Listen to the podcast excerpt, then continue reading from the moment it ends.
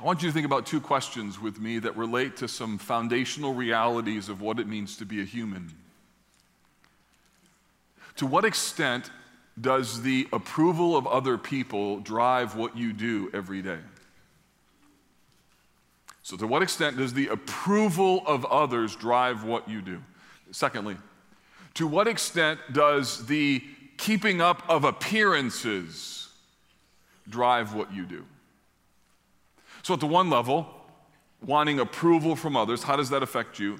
And at another, the image that you want to project, how does that inform just basic decisions that you make in life? For instance, when you buy a book, or you consider buying a book, don't you look at the front cover and then you turn it over to see who else has endorsed it? The, the power of social media with a, a like or an image that you're trying to present or consider the fact that you stood before your wardrobe today and you made decisions about what you were going to wear. And in some cases, it was what was comfortable and maybe fit well. In other cases, what was cool. Don't you have shoes that you wear that aren't very comfortable because you like how they look? Don't you have things in your wardrobe that you choose because of the image that it portrays? The issue of approval and appearances is fundamental to our humanity. In some respects, there's something good about it. In other respects, there's something tragically wrong with it. In John chapter 7, we see approval and appearances as a controversy that is not only common, but one that Jesus speaks into. The narrative that we're in today takes two stories that happen in two different sections with two different groups of people struggling with two different issues that all have the same root problem. And that root problem is the issue that John is trying to get to over and over and over and over. It's the problem of unbelief. And what John's going to do is link two stories one about Jesus' brothers, and another about this, this, these crowds in Jerusalem He's going to show you the problem of seeking the approval of the world. He's going to show you the problem of keeping up of appearances and help you to see that the approval of the world and the appearance that you want to present to people often serve as a huge barrier to belief. In other words, there's some of you who don't believe yet in Jesus because you're trying to take a polling data or you're worried about what it communicates if you say, I'm a follower of Christ. And for those of you who are followers of Jesus, the problem of unbelief doesn't go away when you initially put your faith and trust in Christ because every week you face temptations. I face temptations. Am I going to do this because of what others think? Am I going to do this because of what I want to present? Or am I living for the glory of Jesus and Jesus alone? That's what this text is about. The way in which Jesus penetrates the issue of approval and how he obliterates the penchant to keeping up appearances. Let me show you this in the text. First, this matter of approval. We, we find in John chapter 7 that Jesus is in Galilee. He's in the area where his family lived. And the text tells us that he would not go to Judea, that's where Jerusalem was, because there were people seeking to kill him. The reason they were seeking to kill him, as we'll see in a moment, is because Jesus had healed somebody on the Sabbath day. Verse 2 tells us Now the Jews' feast of booths was at hand. So his brothers said to him, Leave here and go to Judea. So, a couple things you need to know. First of all, this text is about Jesus' brothers. He had four brothers. After Jesus was conceived by the Holy Spirit, Mary and Joseph had children.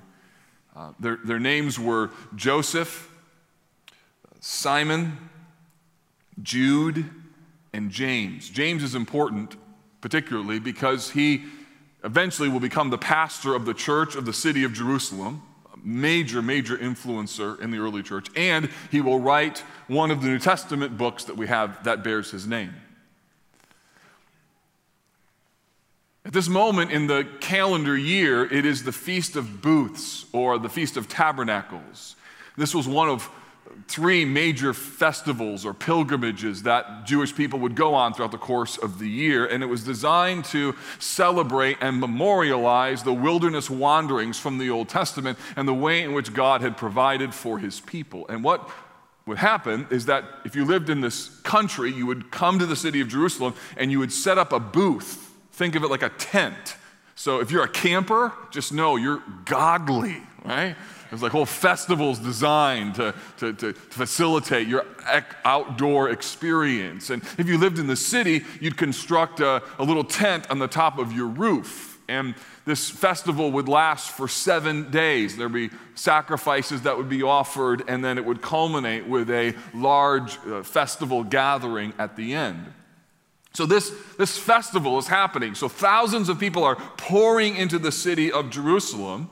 And therefore, Jesus' brothers tell him, Leave here. Don't stay in Galilee. Go to Judea, go to Jerusalem, that your disciples may also see the works you are doing.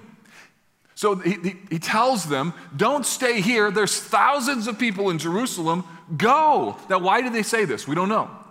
It could be that they are aware that Jesus' disciples, a number of them have just left him. Remember last week we learned that if you were here, that Jesus had these disciples, and when he had really hard things to say to them, they abandoned him. It may have been that it just was logical for the brothers to give Jesus this advice so he could capitalize on the opportunity that exists in the capital city. This is where the crowds are. If you want to launch a movement, if you want to have influence in the culture, you got to go to where the people are, and there's a festival happening, so it just makes sense for you to go there. These brothers are suggesting that in order for Jesus to accomplish his mission, he needs to do something to gain the approval of the masses. They have seen what he can do, they've seen his miracles, they know how the world works. A miracle worker who goes to Jerusalem and starts doing miracles in one of three festivals throughout the course of the year, this will launch Jesus' ministry. That's how the world works. You need masses of people to believe in you if you're legitimate. Now, you might think that it's not only logical, verse 4 says as such, no one works in secret if he seeks to be known openly. If you do these things, show yourself to the world. That makes complete sense from a human perspective. If you do these things, then show yourself to everyone. If the text just stopped there, you might think, my goodness, these brothers are actually believers in Jesus. They're giving him advice. Jesus, we believe in you. We see your miracles. We know what you can do. Go and tell everybody because this message is unbelievable. And yet, John tells us that's exactly opposite of what was happening here. Look at verse 5. He says, it's so fascinating that John says that. This, for not even his brothers believed in him. Oh, that's interesting. That means that what they just said was not a sign of their faith, it actually was a sign of their lack of faith. It means that what the brothers had just suggested, as wise and as smart as it seemed from a worldly perspective, as true as it had been a hundred times with other people who had done other sorts of movements, it was actually a sign of their unbelief. Now, John puts this here along with this other story because he wants to highlight a particularly dangerous barrier that stands in the way of belief. John wants us to see that our unbelief, listen, can hide underneath our pragmatism. By that, we can hide our unbelief underneath things like Everyone knows this is how it works. If the masses don't believe in you, you're never going to change the world. Little do his brothers know that Jesus is going to change the world by dying alone. See, this is the backwards way that Jesus works. He takes what human beings would normally consider to be successful and he flips it on its head in order to confound worldly wisdom and to humble human beings and to remind us over and over and over human ways don't work. That's what we saw last week. The flesh is of no help at all. And the flesh can take on its form in terms of a, a, personal decision, or it can take its form of the assessment of the masses of people and saying, if you want to launch a movement, this is the way you should do it.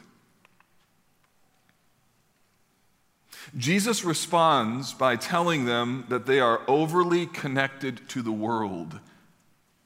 Jesus says in verse 6, My time has not yet come but notice this indictment, but your time is always here. What does he mean? He means you think in a way that doesn't fit with my plans. He says, The world cannot hate you, but it hates me because I testify about it that its works are evil. In other words, he's telling them that you're part of the broken system of the world, and as right as your advice seems in the moment, it actually is not only wrong, it's a symptom of your unbelief.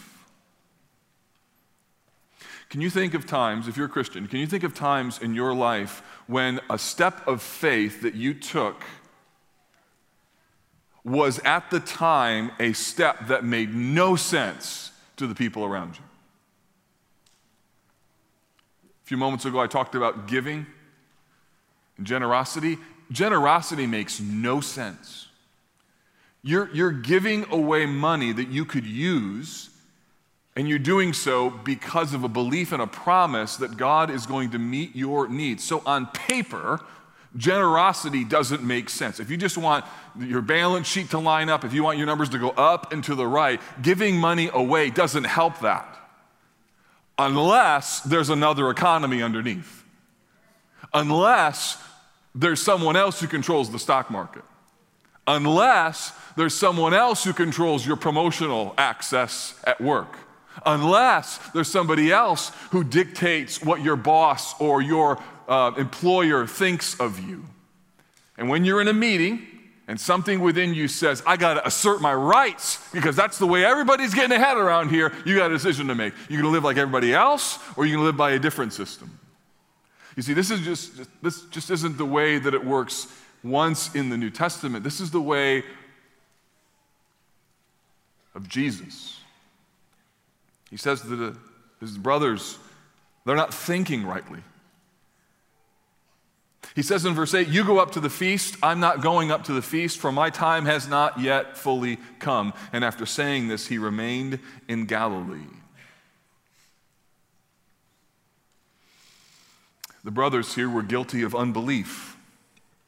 They craved the approval. They wanted Jesus to be approved. And so they brought their unbelief into a marketing strategy, a political strategy. This is the way you change the world. This is the way the world changes the world.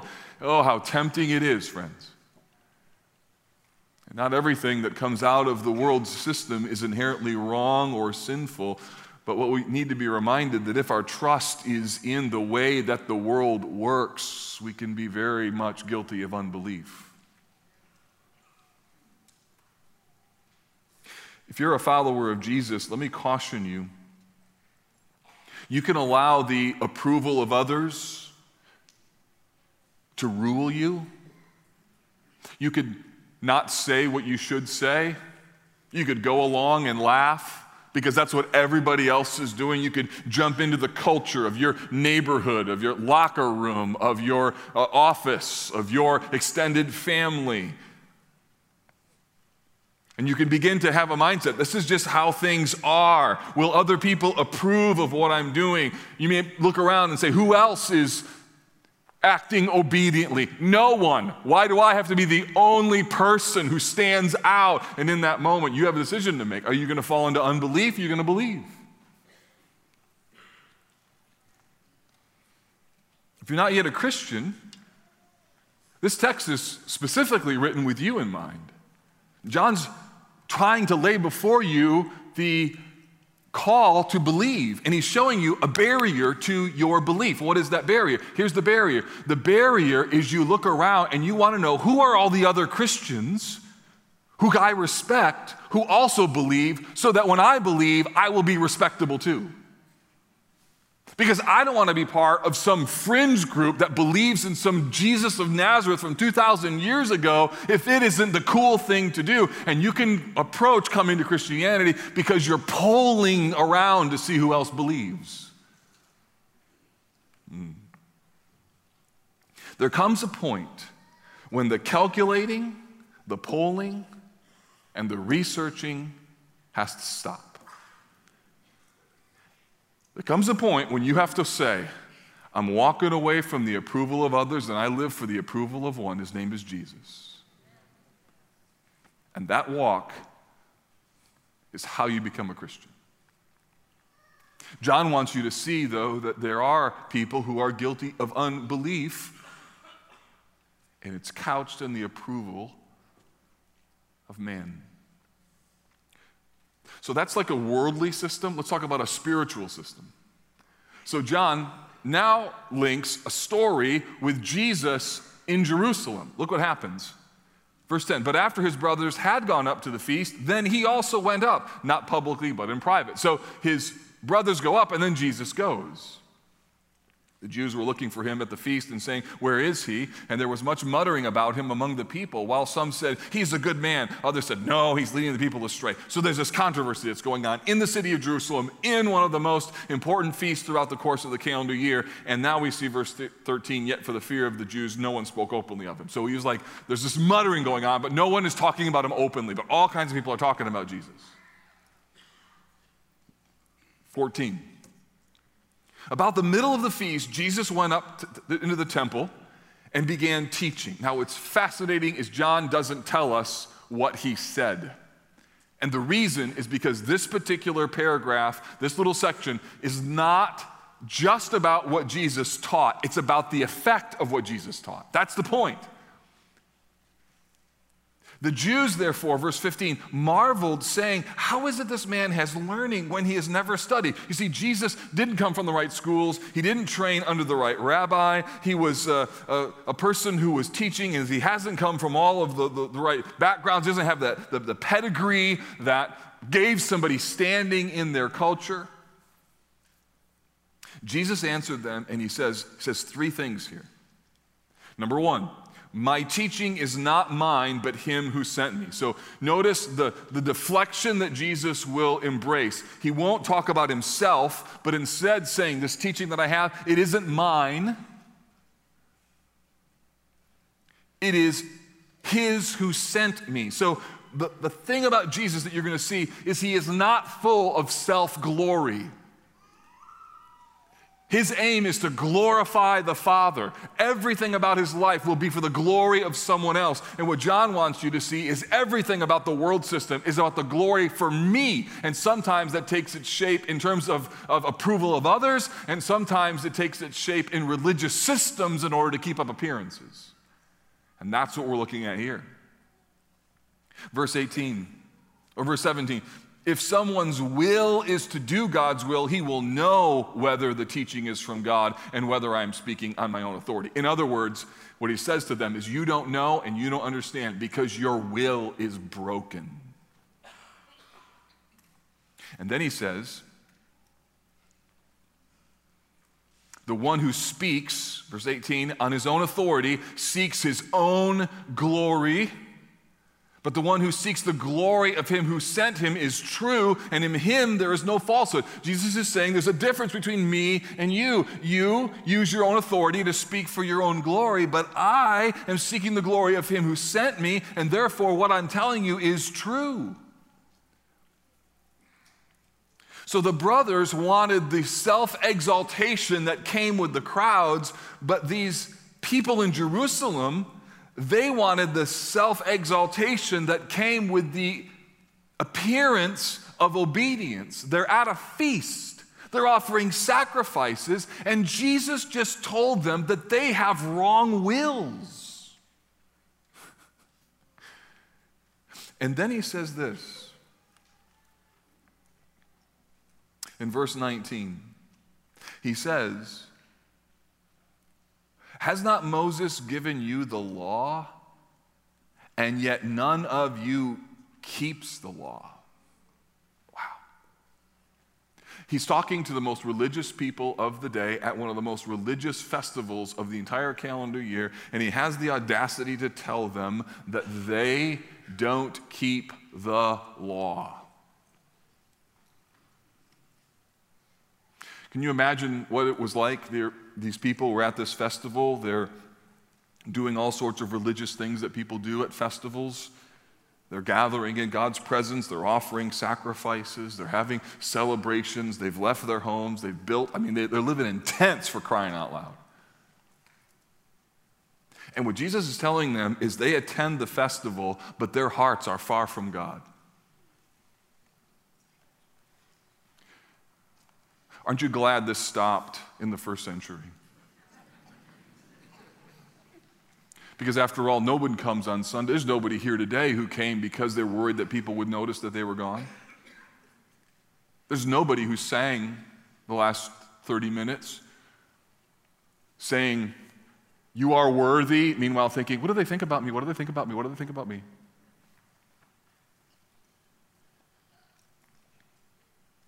The challenge with established religion, the challenge with even our gathering here today, is that we can actually use the thing that was supposed to draw us to God as a thing to project righteousness to other people.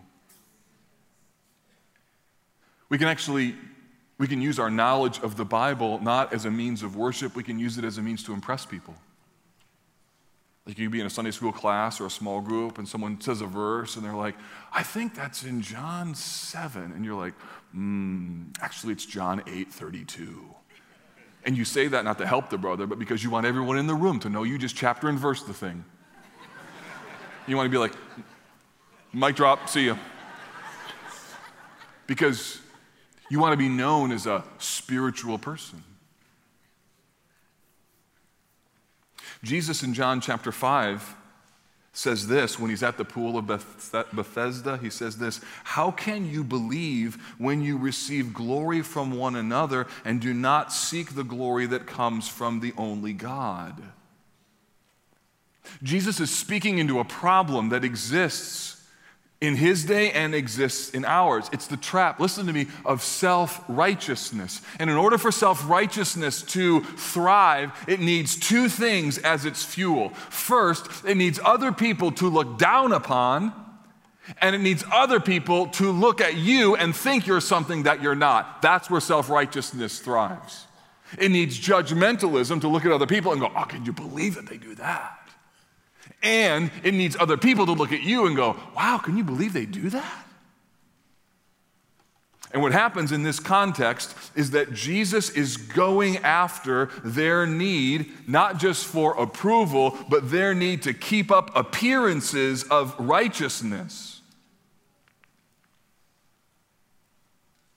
He says to them, Why do you seek to kill me? They answer him, You have a demon. Who is seeking to kill you? Jesus then takes them back to the moment when he healed the man at the pool of Bethesda. What happened was there was this man who was um, an invalid, and he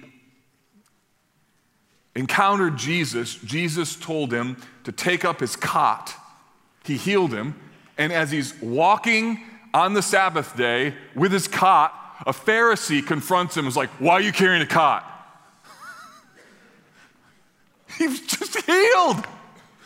And he says to the Pharisee, That man told me to pick up my cot. And they're like, Who is he? They don't even care. He's been healed. This man healed him. All they see is cot, cot, cot. All you see, he's carrying a cot. He's carrying a cot. You can't carry a cot on the Sabbath. You can't carry a cot on the Sabbath. Why? Because if he carries cots on the Sabbath, the whole system of righteousness is going to collapse. And what is the problem with that? If that thing collapsed, then we've got no standing. We've got nothing to beat our chests over, nothing to look down on other people with, and no way for us to feel better about ourselves. If that cot thing keeps going, we won't be righteous. That's the issue. Jesus answered them I did one work and you marvel at it. And then Jesus goes for the jugular. Moses gave you circumcision. Not that it's from Moses, but from the fathers. And you you circumcise a man on the Sabbath. If on the Sabbath a man receives circumcision so that the law of Moses may not be broken, are you angry with me because on the Sabbath I made a man's whole body well? Oh. See what Jesus is doing here? Jesus is saying this You're willing to take one part of the body and do something so that it becomes spiritually pure through circumcision, and you think that's righteous. And you don't care if a person is circumcised on the Sabbath, but when I heal someone's whole body, you're worried about cots.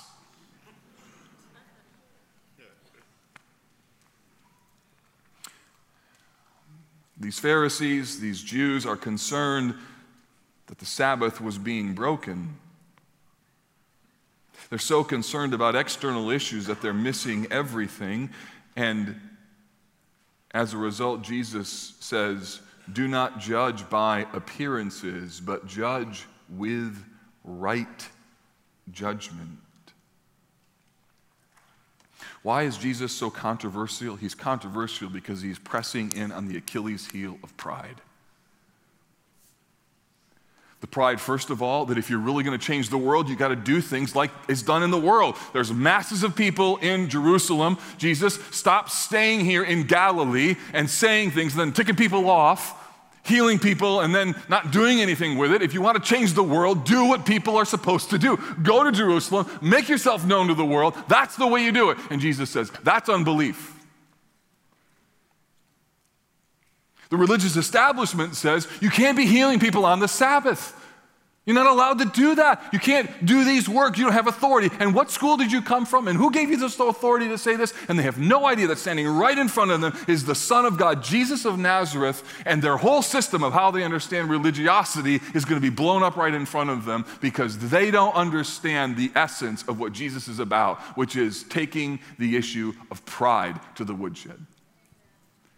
And what John wants us to see is that underneath the approval of others and underneath the appearances that we want to project to people is the issue of unbelief. So, Christian, let me apply this to you.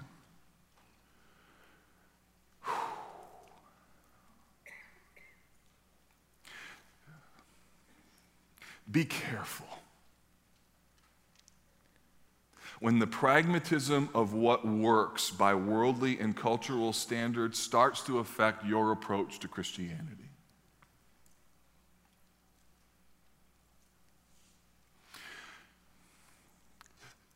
Just because it works out in the marketplace doesn't necessarily mean that's the way it's supposed to work in the context of the kingdom of God. Not that everything in the marketplace, not everything in the world, not everything outside of the church is wrong. I'm not saying that.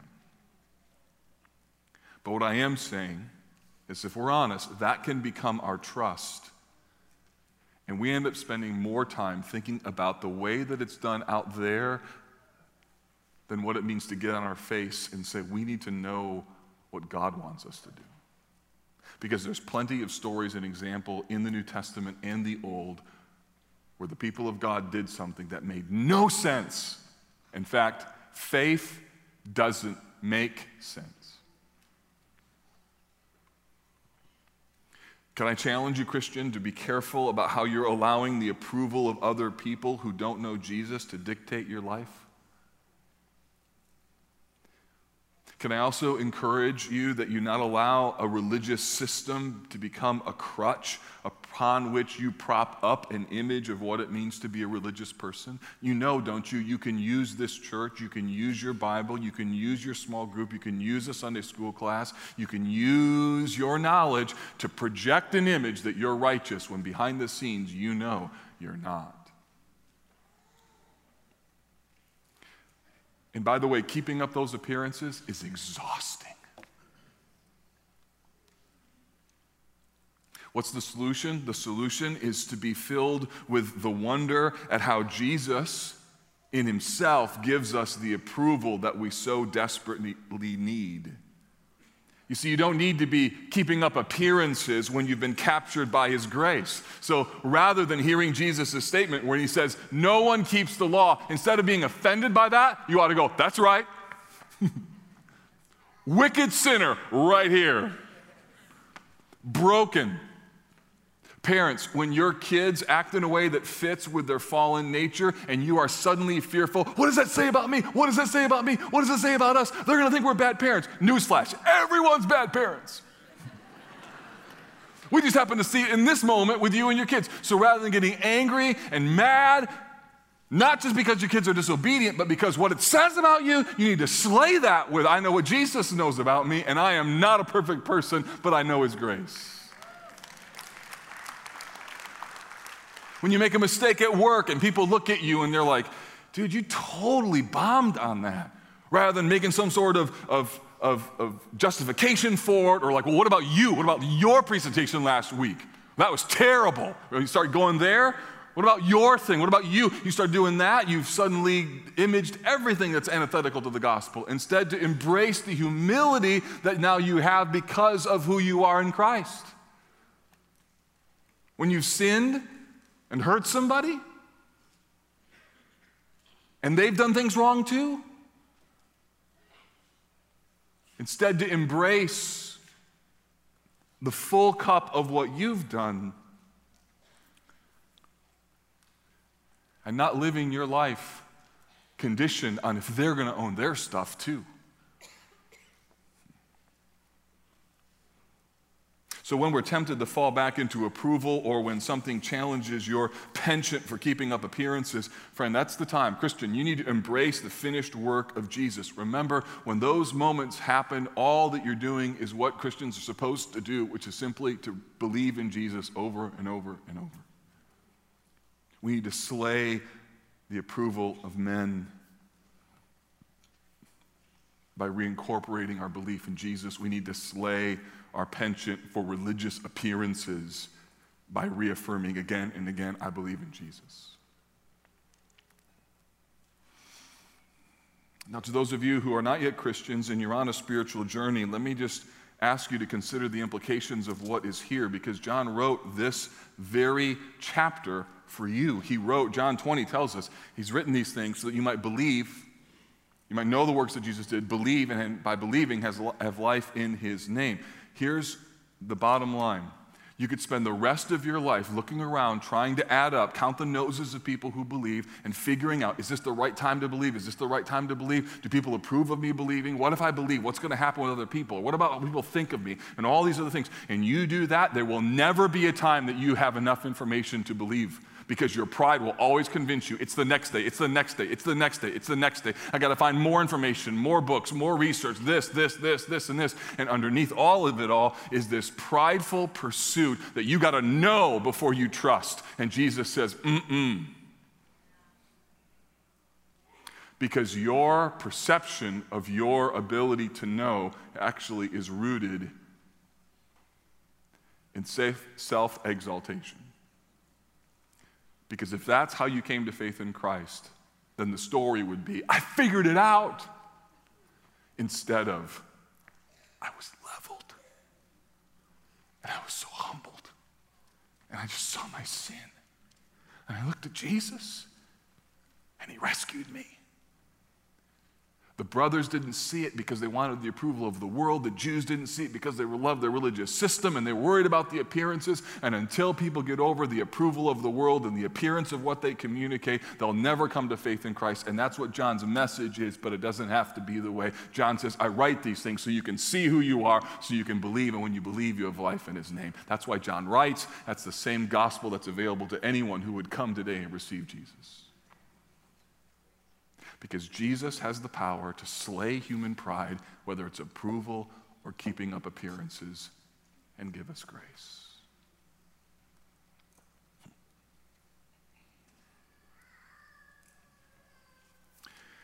Won't you pray with me?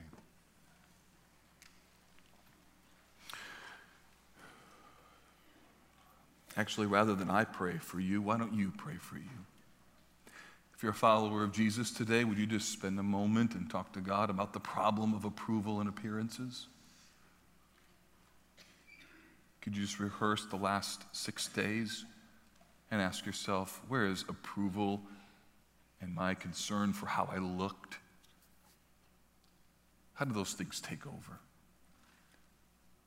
And would you just bring Jesus into them today and say, Lord, forgive me? And the Bible promises that if you confess your sins, He's faithful and just he'll, just He'll forgive you and cleanse you from all unrighteousness. You just pray over your desire for approval and appearance and say, Jesus, help my unbelief in these areas?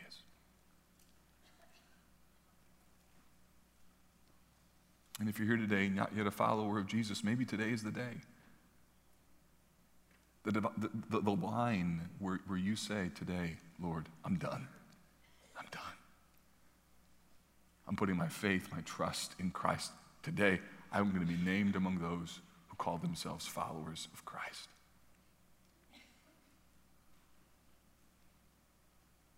So, Holy Spirit, we know what you want to do in our lives. You want to take this text and you want to apply it in many more ways than I could ever imagine. You want to use the context of this Sunday. You want to use this sermon. You want to use our singing in order to say something to us. And so help us to listen. And more than that, Lord, give us hearts that can listen. We pray this in Jesus' name. Amen.